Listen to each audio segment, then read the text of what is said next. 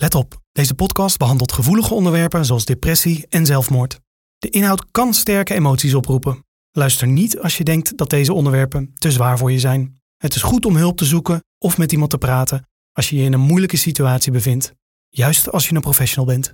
Bevind je je in een crisissituatie of denk je aan zelfmoord? Bel dan 0800 0113.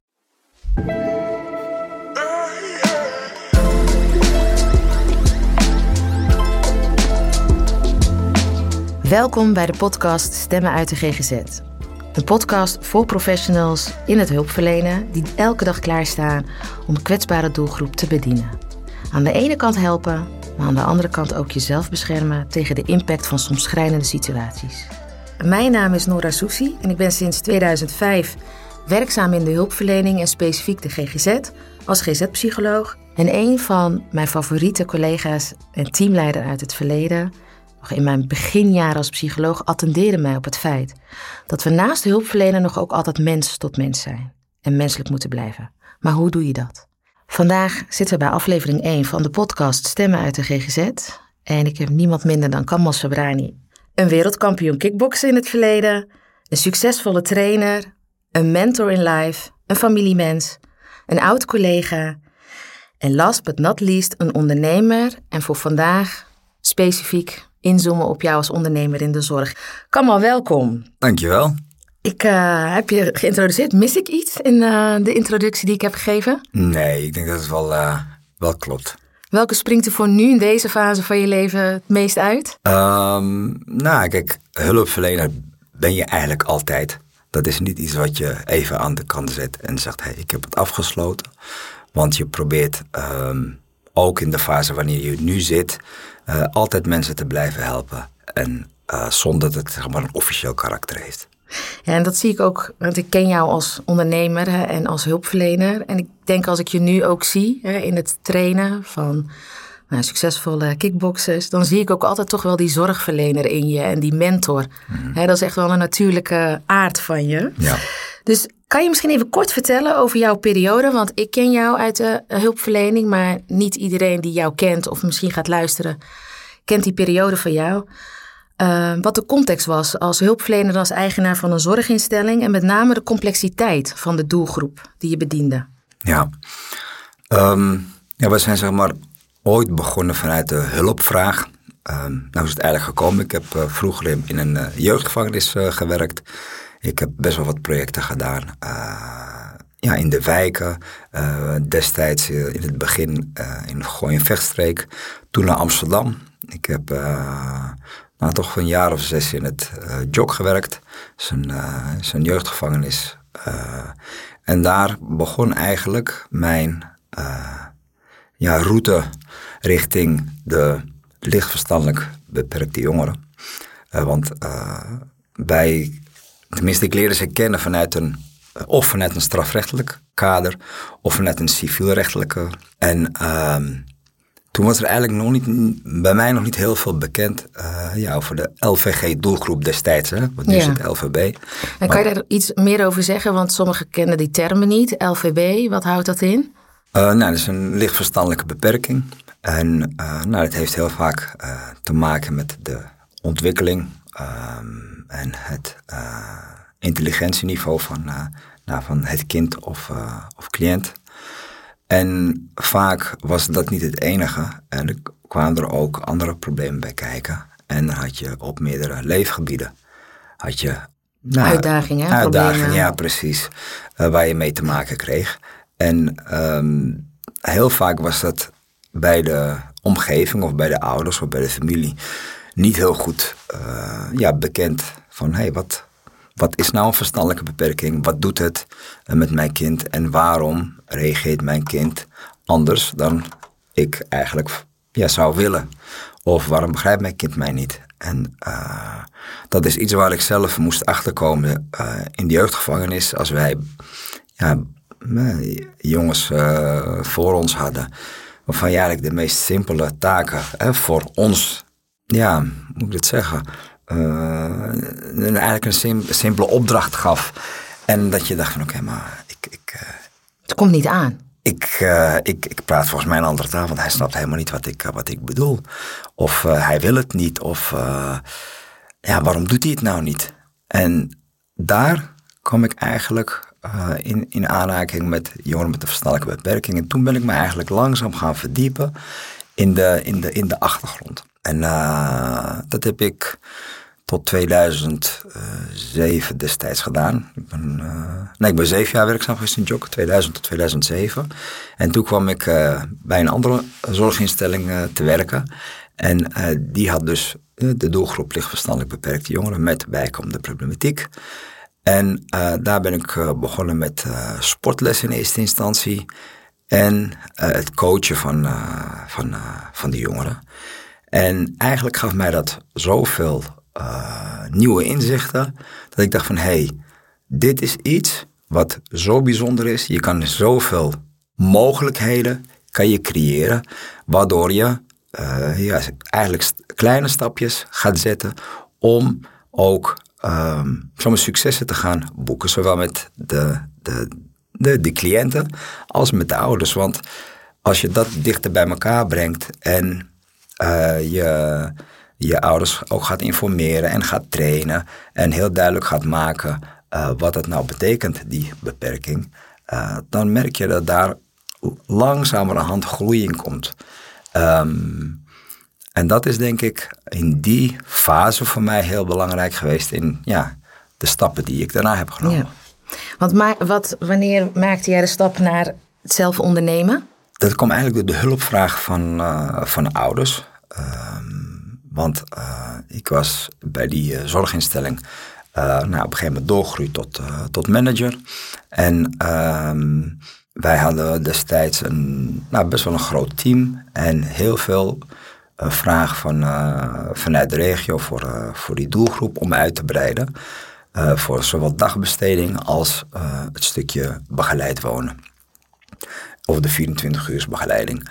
Um, maar we hebben het zo vorm kunnen geven dat we eigenlijk in een vrij korte periode ja, goede resultaten boekten met, met cliënten. Omdat we heel erg gingen inzoomen naar mogelijkheden. Maar ja, toch gekeken van oké, nou, wat, wat, wat, wat heeft een cliënt nodig of wat hebben onze jongeren nodig om die stappen te, te zetten. En heel vaak was er een, een soort standaard aanbod, maar niet een vraaggericht aanbod. Ja, ja.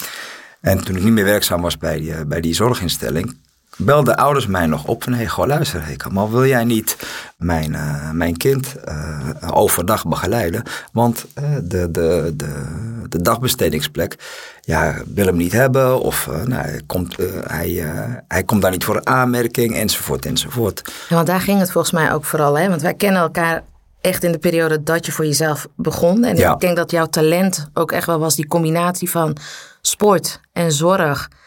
En de aansluiting en hoe dat aansloeg bij uh, de doelgroep lichtverstandelijk beperkt. Ja. Maar het ging eigenlijk niet alleen over lichtverstandelijk beperkt zijn. Het ging eigenlijk over al die problemen die ontstonden door moeite hebben met leren, moeite hebben met aansluiting vinden, waardoor ze tussen wal en schip raakten. Ja. En dat hoor je in deze hulpvraag ook. Ja. Dat ze op een gegeven moment eigenlijk door de maatschappij en door instanties liever kwijt dan rijk waren. Ja. En daar voelde jij heel erg die drijf. En um, ik denk, als ik terugkijk naar de tijd dat ik met jou samen heb gewerkt, wat mij vooral bij is gebleven, is vooral die menselijke kant. Hè? We zijn hulpverleners van nature of geleerd. Maar de kracht, denk ik, van uh, de zorginstelling zoals jij die destijds runde, was echt wel de menselijke kant en het zichtbaar worden. Maar daardoor ook wel echt de uitdaging en het beroep wat op je werd gedaan hè, als hulpverlener. Ja.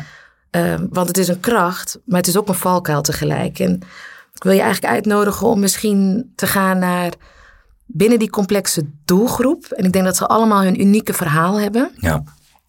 Maar waarin daarin misschien een korte schets van een cliënt of een situatie of een bepaalde locatie dat je zegt van oh, dat heeft wel echt, dat kwam wel echt binnen bij mij. Ik denk dat het meeste wat mij is bijgebleven, um, is de machteloosheid van, van ouders of verzorgers.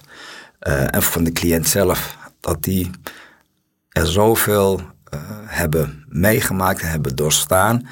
En steeds maar weer die nee, je bent niet goed genoeg of er is geen plek. En steeds maar die afwijzing krijgen. En dan dat je daar binnenkomt als uh, hulpverlener 331 bewijzen van. Ja. En ze eigenlijk al ja, niet echt meer de hoop hebben dat je wat voor ze kan betekenen. Wat deed die machteloosheid met jou? Ja, ik, ik, vond, ik vond het pijnlijk, want je bent daar hè, als hulpverlener, je, je, je komt binnen, je bent, je bent gemotiveerd, je bent enthousiast om te helpen. En als je dan die, eigenlijk het verdriet, het intense verdriet van die, ja, van die ouders of verzorgers of van, het, van die cliënt ziet, uh, je prikt daar gewoon doorheen. En dat is iets wat, uh, wat bij mij wel uh, binnenkwam. binnenkwam. Ja, ik, ik was daar wel, wel gevoelig voor. En dat was voor mij de extra drive om te zeggen van hé, hey, misschien ben ik 331, maar ik wil wel het verschil maken. Ja. en daarmee beloof ik niet dat ik ja, alles waar kan maken, maar ik zal er wel alles aan doen. En ik denk dat dat steeds wel een goede binnenkomer was, omdat ik, ik deed wat ik zei. En ik zei wat ik deed en ik kwam erop terug, ook als het mij niet was gelukt. Ja. En dat is, die communicatie, die miste heel veel in de, in de geschiedenis die zij eerder hebben meegemaakt. En wij gingen kijken naar mogelijkheden. Want school was voor 9 van de 10 geen optie.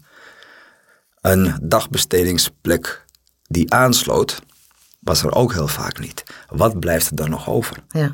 En dan is het niet gek dat er bepaalde problemen uh, ontstaan of verergeren. Want de hele dag thuis gaat niet. Ouders die hebben al heel lang geleden aan de bel getrokken dat zij uh, de situatie niet kunnen handelen.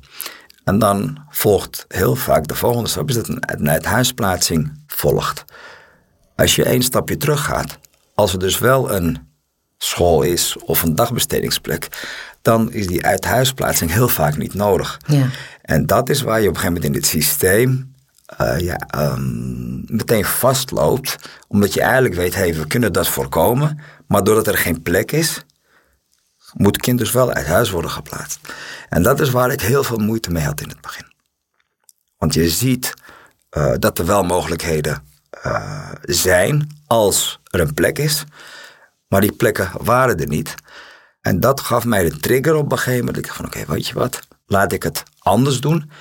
Ik ga gewoon proberen om wel een plek te creëren uh, die aansloot. En zo zijn we begonnen met een stukje dagbesteding. Dus je voelde eigenlijk wel best wel een groot verantwoordelijkheidsgevoel, hè? Ja. Voor mensen die eigenlijk ten einde raad zijn, uh, ouders vooral. Ja.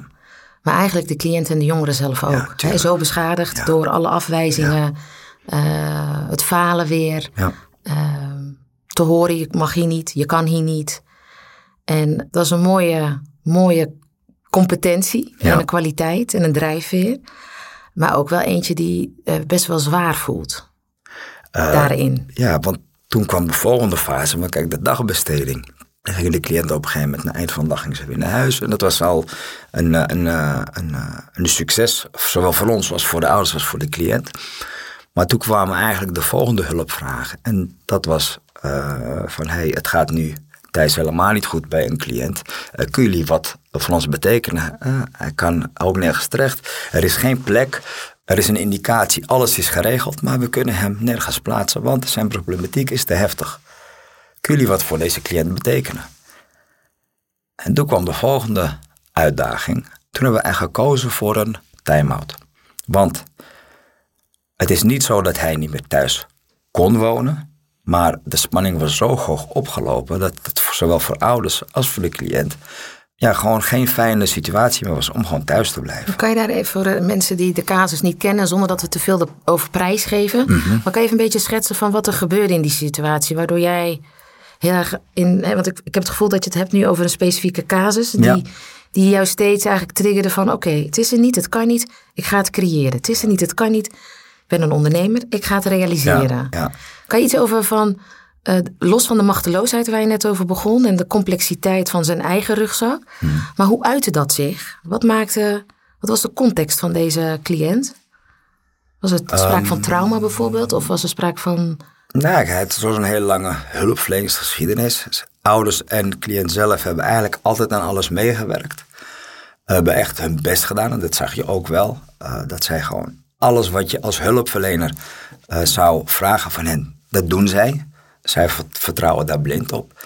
Maar als ook ja, daar een, een situatie ontstaat dat eh, dat ze er toch niet uitkomen, omdat de problematiek van cliënten zo complex is, ja, dat ouders op een gegeven moment zeggen, wij geven het gewoon op. Maar waar hoeft- kwamen ze niet uit? Wat gebeurde er dan? nou, deze jongen had ook een, een als hij zeg maar eh, vastliep eh, in zijn hoofd, dan ja, werd je ook agressief en emotioneel.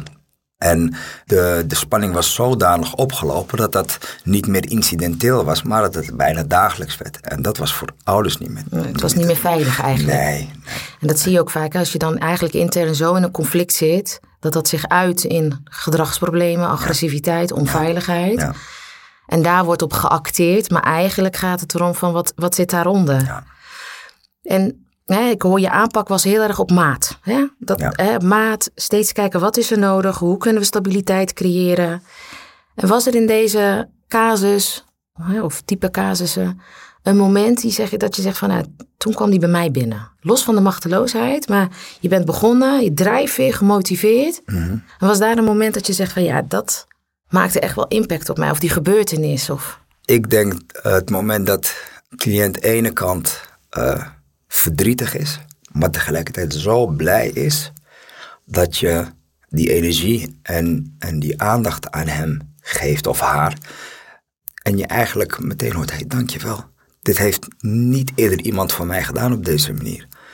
En dat komt dan echt binnen dat je van, oké, goh, weet je, eh, ik ben blij dat we deze stap hebben genomen, want het resultaat, al is het nog maar een heel klein stapje wat we hebben gezet, is wel zichtbaar. En je ziet dat die gedragsverandering, waarvan ja, eigenlijk eerder werd gezegd dat het heel moeilijk is, of in sommige gevallen hadden heel veel hulpverleners eigenlijk al opgegeven, dat je dan toch die stappen hebt eh, kunnen zetten.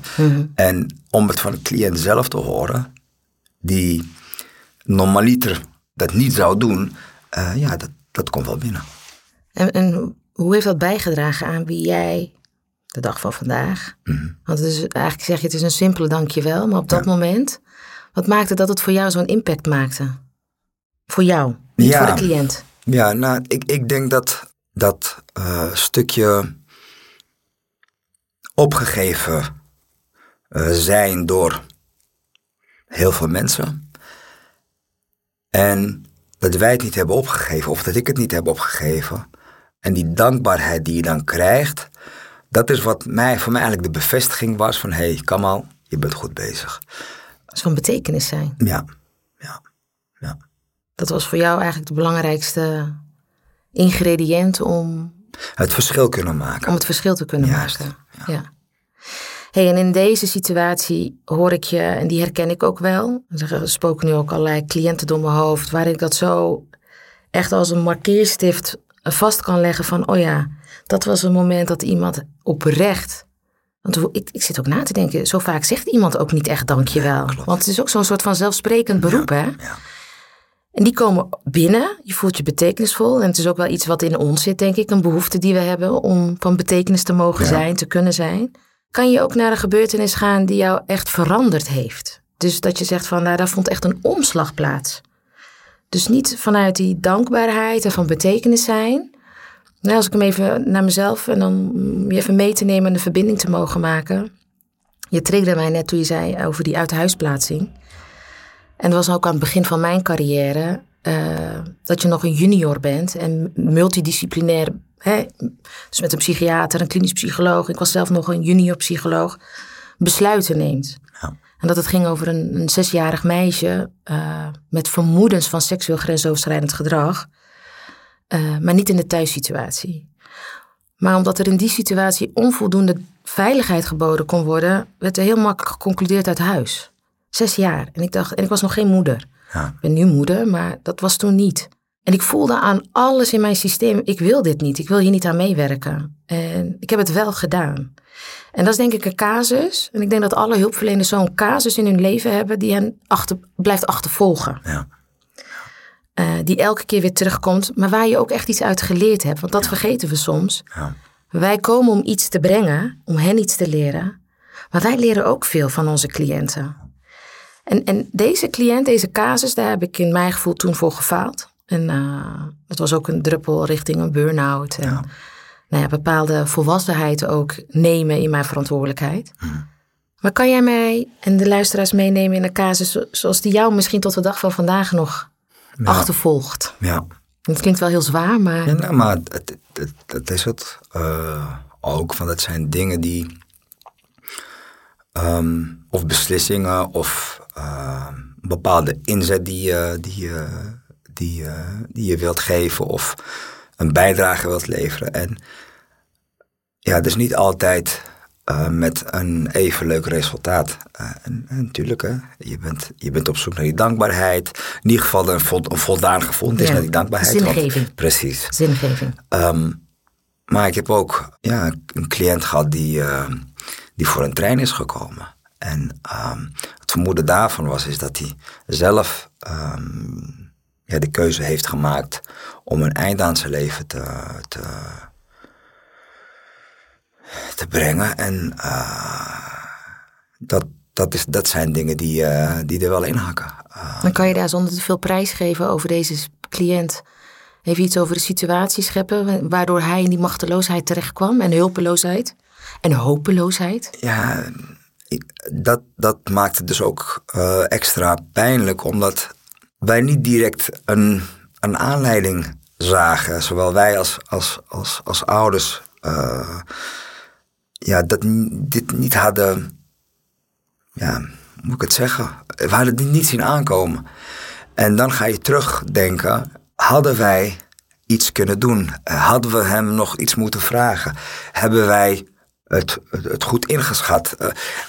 Had, had, had, had, had, dat gaat allemaal door je hoofd. Um, Hoe lang heb je daar mee gezeten met ja, die vragen? lang, lang, lang, lang. Want de jongen was volgens mij 17. Zo. En uh, ja, gelukkig. Ik zie dat het je nu nog ja, steeds tuurlijk, raakt. tuurlijk. Dat, dat, dat, dat zijn geen dingen die je zo 1, 2, 3 vergeet. Gelukkig hebben ouders je eigenlijk vanaf dat, dat het zeg maar gebeurde uh, wel aangegeven. Hé, ja, jullie kunnen er ook niks aan doen. Uh, we hebben dat ook niet zien aankomen. En um, ja, jullie hebben eigenlijk Jullie zijn eigenlijk altijd wel goed voor hem geweest.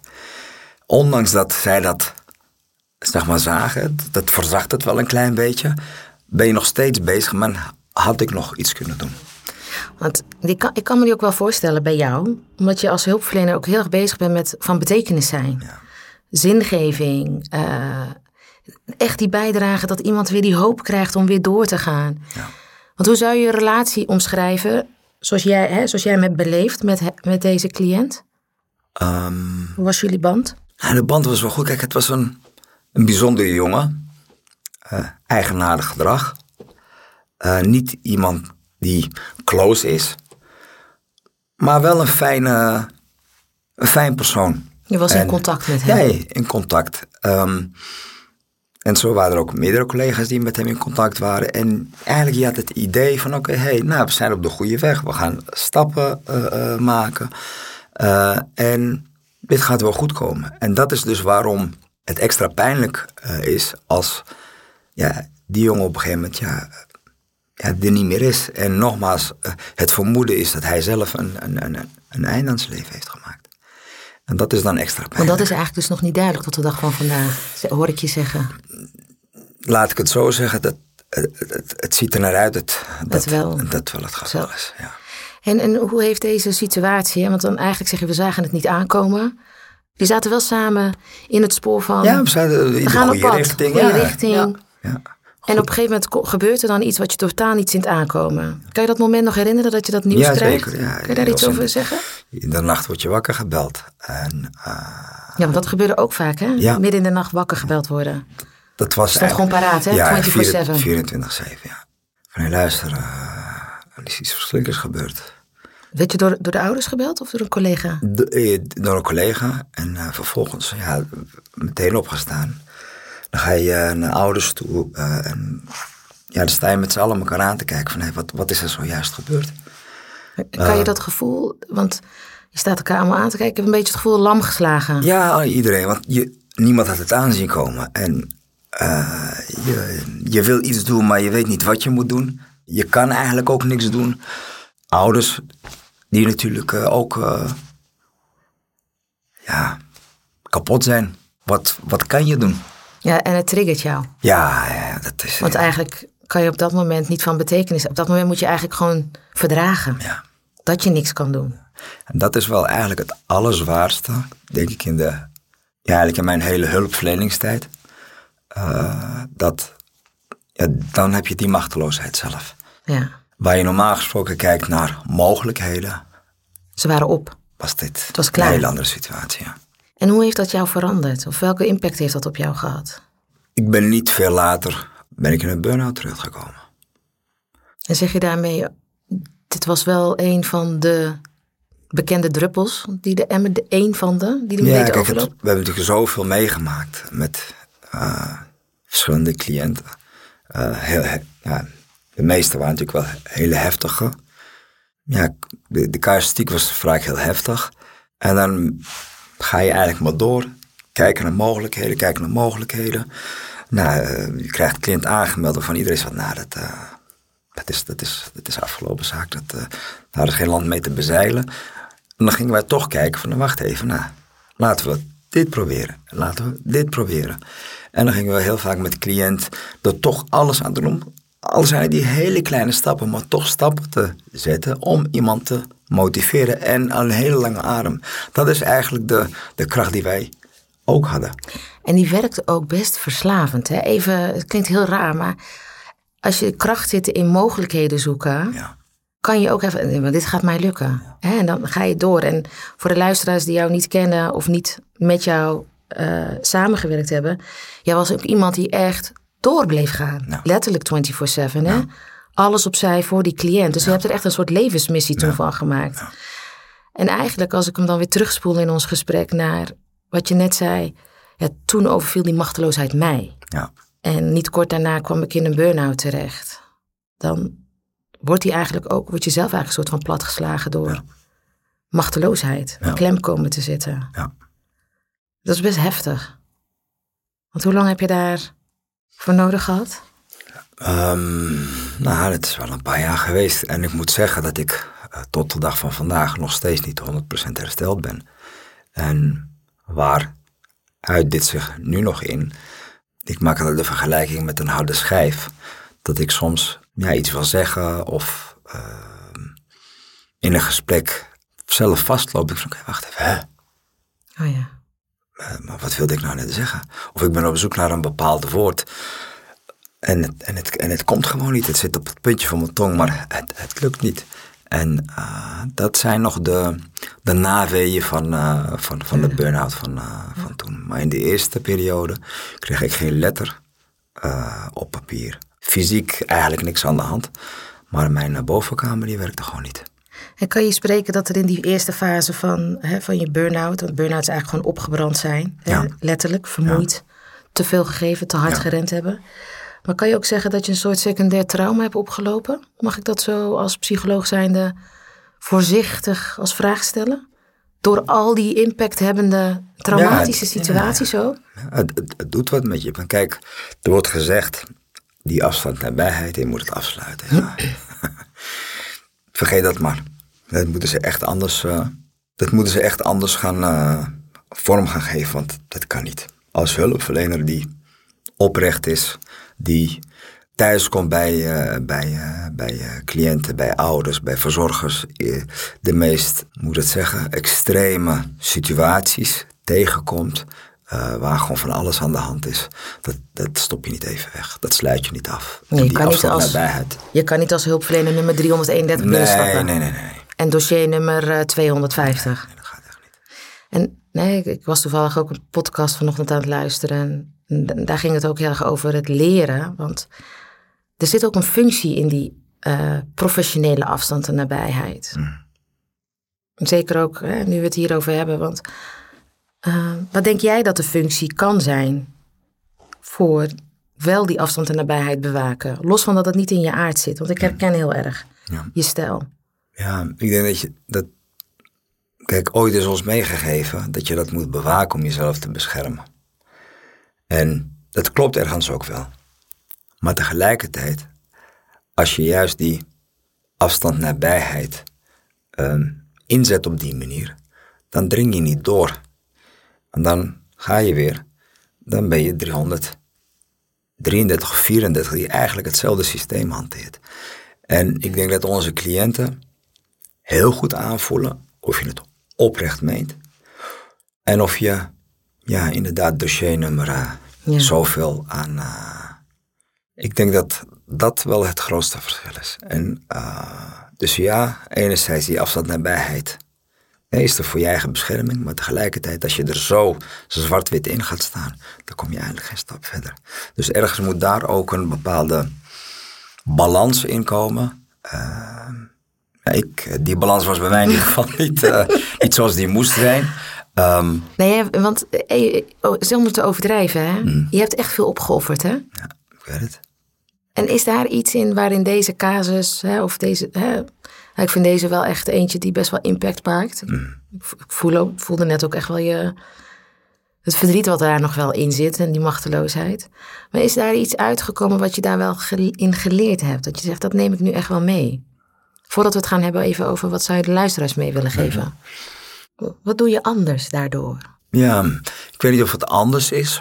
Maar ik denk dat ik in, in, in, bepaalde, in bepaalde situaties achteraf. Kijk, dit was natuurlijk een, een ja, schrijnende, heftige, schrijnende, heftige. En een noodlottig eind. Ja, eind. Maar niet zozeer in het voortraject. En, dat, en daarom zagen we hem niet aankomen. We hebben heel vaak andersom gehad dat er werd gezegd, nou, uh, er is iemand die suicidaal is. Uh, uh, nou, je moet nu komen. Nou, weet jij ook nog wel dat we s'nachts werden gebeld? En dan ga je... Of, ja, ik weet niet of net heb gezegd, maar ik heb een tijdje bij jullie gewerkt. Hè, in de, en dan werd je inderdaad midden in de nacht gebeld om iemand die suicidaal is bij te staan. Zover gingen we. Ja. En dan gingen we En de volgende dag gewoon weer klaarstaan. Ja. En dan gingen we ook. En... Maar zou je dat nu nog steeds? Hè? Heb je, zeg je van, die zingeving, die... Hè, ik, weet je wat het is? ik, ik kan wel zeggen dat ik het anders gedaan, maar ik denk niet dat ik het anders zou doen. Waarom niet? Omdat alles wat ik heb gedaan oprecht was. En dat echt, dat kan je, ik kan dat niet, ik kan dat niet anders doen. Ik zou niet weten hoe ik het anders Maar ben je niet echt? Als je eigenlijk ook zegt, tot hier kan ik iets betekenen. Ben je dan minder echt als je die grens aangeeft? Nee, nee, nee, ik bedoel niet dat je dan minder echt bent. Ik bedoel, als ik achteraf terug ga kijken, had ik het anders uh, kunnen doen of moeten doen. Nee. Ik heb gewoon gedaan wat voor mij op dat moment uh, goed voelde. En ik dacht van oké, ik wil er. Ja, ik wil er gewoon alles aan doen. dat is ik doe met echt. Niet dat je niet echt bent als je het anders zou doen. Maar hoe zorg je daarin eigenlijk ook goed voor jezelf? Ik denk daarin dat je dan toch um, in je omgeving, want dat is natuurlijk ook altijd een, een, uh, een uitdaging, dat je iedereen meekrijgt om dat gewicht zeg maar, te tillen. En ik denk dat mijn valkuil wel is geweest dat ik misschien te veel hooi op mijn vork heb genomen. Dat ik dacht van, weet je wat, hé, hey, uh, ik zie daar een, een, een oplossing, ik zie daar een oplossing. Weet je wat, ik doe het wel. En ik, ik, ik zie je voorzichtig zeggen, alsof je eigenlijk ook niemand tot last wil zijn dat je het alleen moest doen. Of zie ik dat?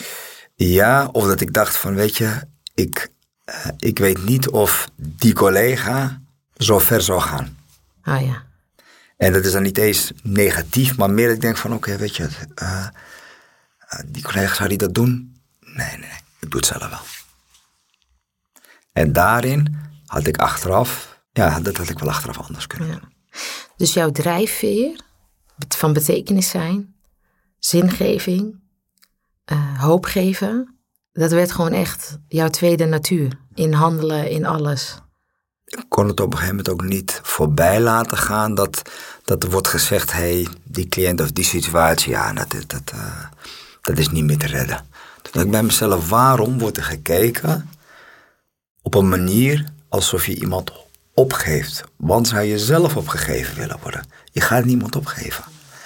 En, um, Jouw normen en waarden kwamen heel erg in uh, onder druk te staan. Ja, ja. En voor ik naar de laatste vraag ga, wat heb je er voor, zelf voor op moeten geven? Want jij hebt niet opgegeven, maar je hebt wel dingen opgegeven. Ja, ik denk de, de tijd die ik ook mijn kinderen heb moeten geven. Want ik was andermans kinderen aan het helpen. Maar ik had natuurlijk zelf ook eh, jonge kinderen.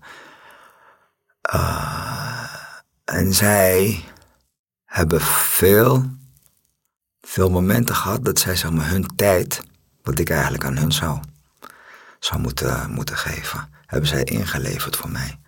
En dat zijn dingen die, die mij wel raken. Als je zegt van, hé, hey, wat, wat doet het met jou? Als ik daaraan terugdenk, uh, dat hadden ze niet verdiend.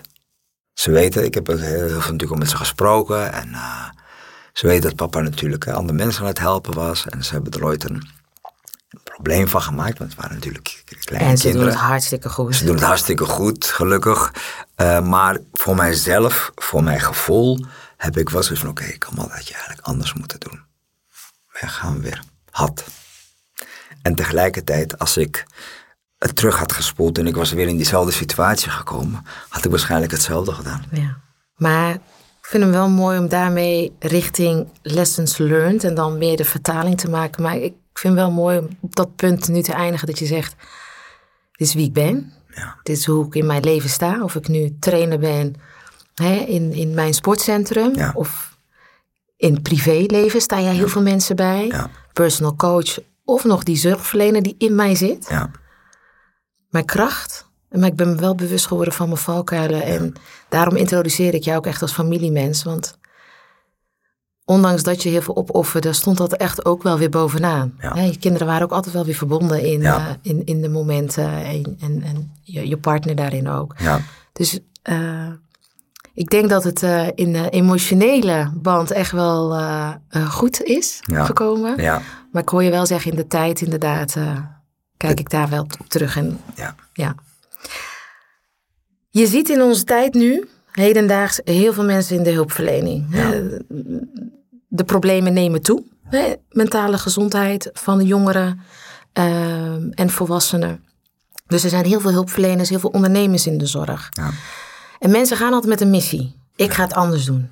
Ik, ik, ik spreek ook heel veel jonge ondernemers en die zeggen ook van... Ja, mijn aanpak is menselijk. Mijn aanpak is maatwerk, ja. We go way back. ja. Dit is gewoon een herhaling van zetten Ja. van mensen. En het is mooi, hè? ik zeg niet dat dat niet mooi is, maar het is... Wat zou je ze mee willen geven over jouw eh, eh, toch wel rijke ervaring eh, met nou ja, echt wel eh, mooie pieken, maar ook wel de diepe dalen die je mee hebt gegeven. Ja. Met name in deze, in die balans. ja. Zou je er drie willen noemen? Eén, zorg goed voor jezelf. Want als je niet goed voor jezelf zorgt, dan kan je ook niet voor andere mensen zorgen. En dan komt er een moment dat jij zorg nodig hebt. Ik ga hem even vertragen. Ja, Want je gaat er heel snel voorbij, omdat hij heel erg persoonlijk is. ja. Hoe moeten mensen dat doen die dezelfde drijfveren hebben? Die, van, die gaan op van betekenis zijn, mogelijkheden. Hoe moeten die mensen goed voor zichzelf zorgen? Ehm, Die professionals. Kijk, als zij voor zichzelf werken, eh, dan is dat. Het zit natuurlijk nog in een andere fase. Heb je natuurlijk minder grote verantwoordelijkheden. Dan dat je op een gegeven moment met meerdere cliënten gaat werken. En personeel. En je de eindverantwoordelijkheid draagt. Eh, dan komt de druk eh, gigantisch op de ketel. En als je zelf dan de eindverantwoordelijkheid draagt, dan moet je zo meteen voor 20, voor 30 cliënten gaan denken. Voor je personeel moet je gaan denken. En om dat bij te houden is bijna niet te doen. Als je zelf ook nog in het werkveld staat. Dus je zegt daar eigenlijk, als je hulpverlener bent, zorg goed voor een balans. Maar als je gaat ondernemen in de hulpverlening, vanuit een missie, accepteer dan ook eigenlijk de afstand die je naar de werkvloer moet creëren. Ja. Om het vol te kunnen houden. Mooi. Want anders, eh, die combinatie is niet te doen. Doen. Nee, want die heb jij uitgevoerd. Die heb ik uitgevoerd en dat, eh, dat, dat is niet te doen. Twee. Dat menselijke, ja, heel goed. Want dat maakt jouw werkwijze naar de cliënt, ik denk, ehm, toegankelijker. En je gaat beter binnenkomen eh, op het moment dat zij dat op die manier ook ervaren. Tegelijkertijd moet je ook rekening houden dat jij niet iedereen kan helpen. Hoe graag je dat ook wil. En dan is het, wat wil ik er, wat heb ik ervoor over om al in te gaan. Ja. En, en wat wil ik daarmee zeggen? Als je al ingaat en het gaat goed, dan heb je nog dat stukje voldoening. Uh, al kost het heel veel van je nachtrust, van je uren, van je vrije tijd, et cetera. Maar als het niet goed afloopt, weet dan dat, uh, ja, dat je die ook terug gaat krijgen. Ja. Dus ik hoor je daarin een stukje zeggen, een stukje verdragen. Ja. Je kan niet de hele hulpverlening en cliënten in je eentje dragen. Nee. Dat kan gewoon niet. Nee. En daarin ook bewust zijn van wat je inzet om tot het. Hè, want daar is gewoon in de wetenschap ook echt wel veel over geschreven. Ja. Van wat is nou effectief? Ja. En verlies daarin de menselijke kant niet uit het oog. Maar bewaak ook efficiëntie Ja. en effectiviteit. En dat wil ik doen met all in gaan. Want Ja. je gaat, als je op een gegeven moment denkt van, oké, nou, dat gaat me wel, is heel goed. Maar ga je all in en het gaat goed, dan kost het je je vrije tijd. Je, je nachtrust. En als je dan. Een goede je gezondheid, ja. En als je dan een, een, een- een goed resultaat hebt, heb je een stukje voldoening. Maar je hebt dan echt heel veel van jezelf gegeven. En hoeveel is er dan nog over? Maar als het niet afloopt zoals je zou willen en er is weinig over, ja, dan kan die, die klap of de, de, de gevolgen daarvan kunnen best heftig zijn. Ja. En een laatste tip? Of lessons learned? Ehm, Als die er nog is. Of een don't? eh, ga niet te snel, ga niet te groot. Ehm, blijf heb je altijd zelf ook geroepen, hè? Ja, ja, maar daarom zeg ik ook, Ja. dat, is, eh, dat is toch de, de, ja, de grootste les Ja. uiteindelijk. Want op het moment dat het zeg maar overzichtelijk is, kan je veel beter handelen. Kan je eh, kwalitatief het maximale eruit eh, eh, halen. Zowel in, in, in, in eh, wat je inzet als wat je zeg maar uit, ook uitdraagt hè, naar, naar, naar je hele team, naar de, naar, naar de cliënten, naar de ouders, naar de verzorgers. Het, is, het is overzichtelijk. Ja. Maar hoe sneller je gaat groeien, hoe minder dat wordt. En dan is eigenlijk het echte er wel af. Ja, en ik hoor je eigenlijk ook, en dat is denk ik ook iets waar ik heel erg zelf voor sta. En dan gaan we richting de afronding alweer. Het gaat echt hard. Eh, laat je daarin ook gewoon begeleiden. Want het is mensenwerk. En eigenlijk in mensenwerk gaat het er ook om. Wie ben ik en wat neem ik mee in hoe ik handel? Er is niet een gereedschap zoals een eh, timmerman die je meeneemt. Tak, tak, tak. Je doet je ding en je bent weer weg. Nee, je, bent, je neemt jezelf mee. Ja. En er zitten echt wel interventies in je rugzak. Maar zorg dat je daarin eigenlijk ook als professional goed voeding krijgt. In de vorm van supervisie of intervisie. Of hè, eh, nou ja, in die twee vormen denk ik vooral. Om je daarin goed te begeleiden. Dankjewel Kamal. Zeker in deze fase waarin je zit. En misschien ga ik je nog een keer terug laten komen. Naar de luisteraars. Ik hoop in ieder geval dat jullie hebben genoten van eh, de lessons learned van Kamal Sabrani. En ehm, heb je nog vragen, opmerkingen of tips? Laat ze gerust achter. Dit kan via mijn website noor-spiegeloog.nl of via mijn Instagram of die van Kamal. Kamal die van jou is Kamal Shabrani, gewoon aan elkaar. aan elkaar vast. En die van mij is Noor, laagstreepje de, laagstreepje spiegeloog. Vond je het nou inspirerend? Laat dan ook een review achter, want daarmee kun je de podcast beter vindbaar maken. Bedankt voor het luisteren en tot de volgende keer. Jij ook bedankt. Dankjewel.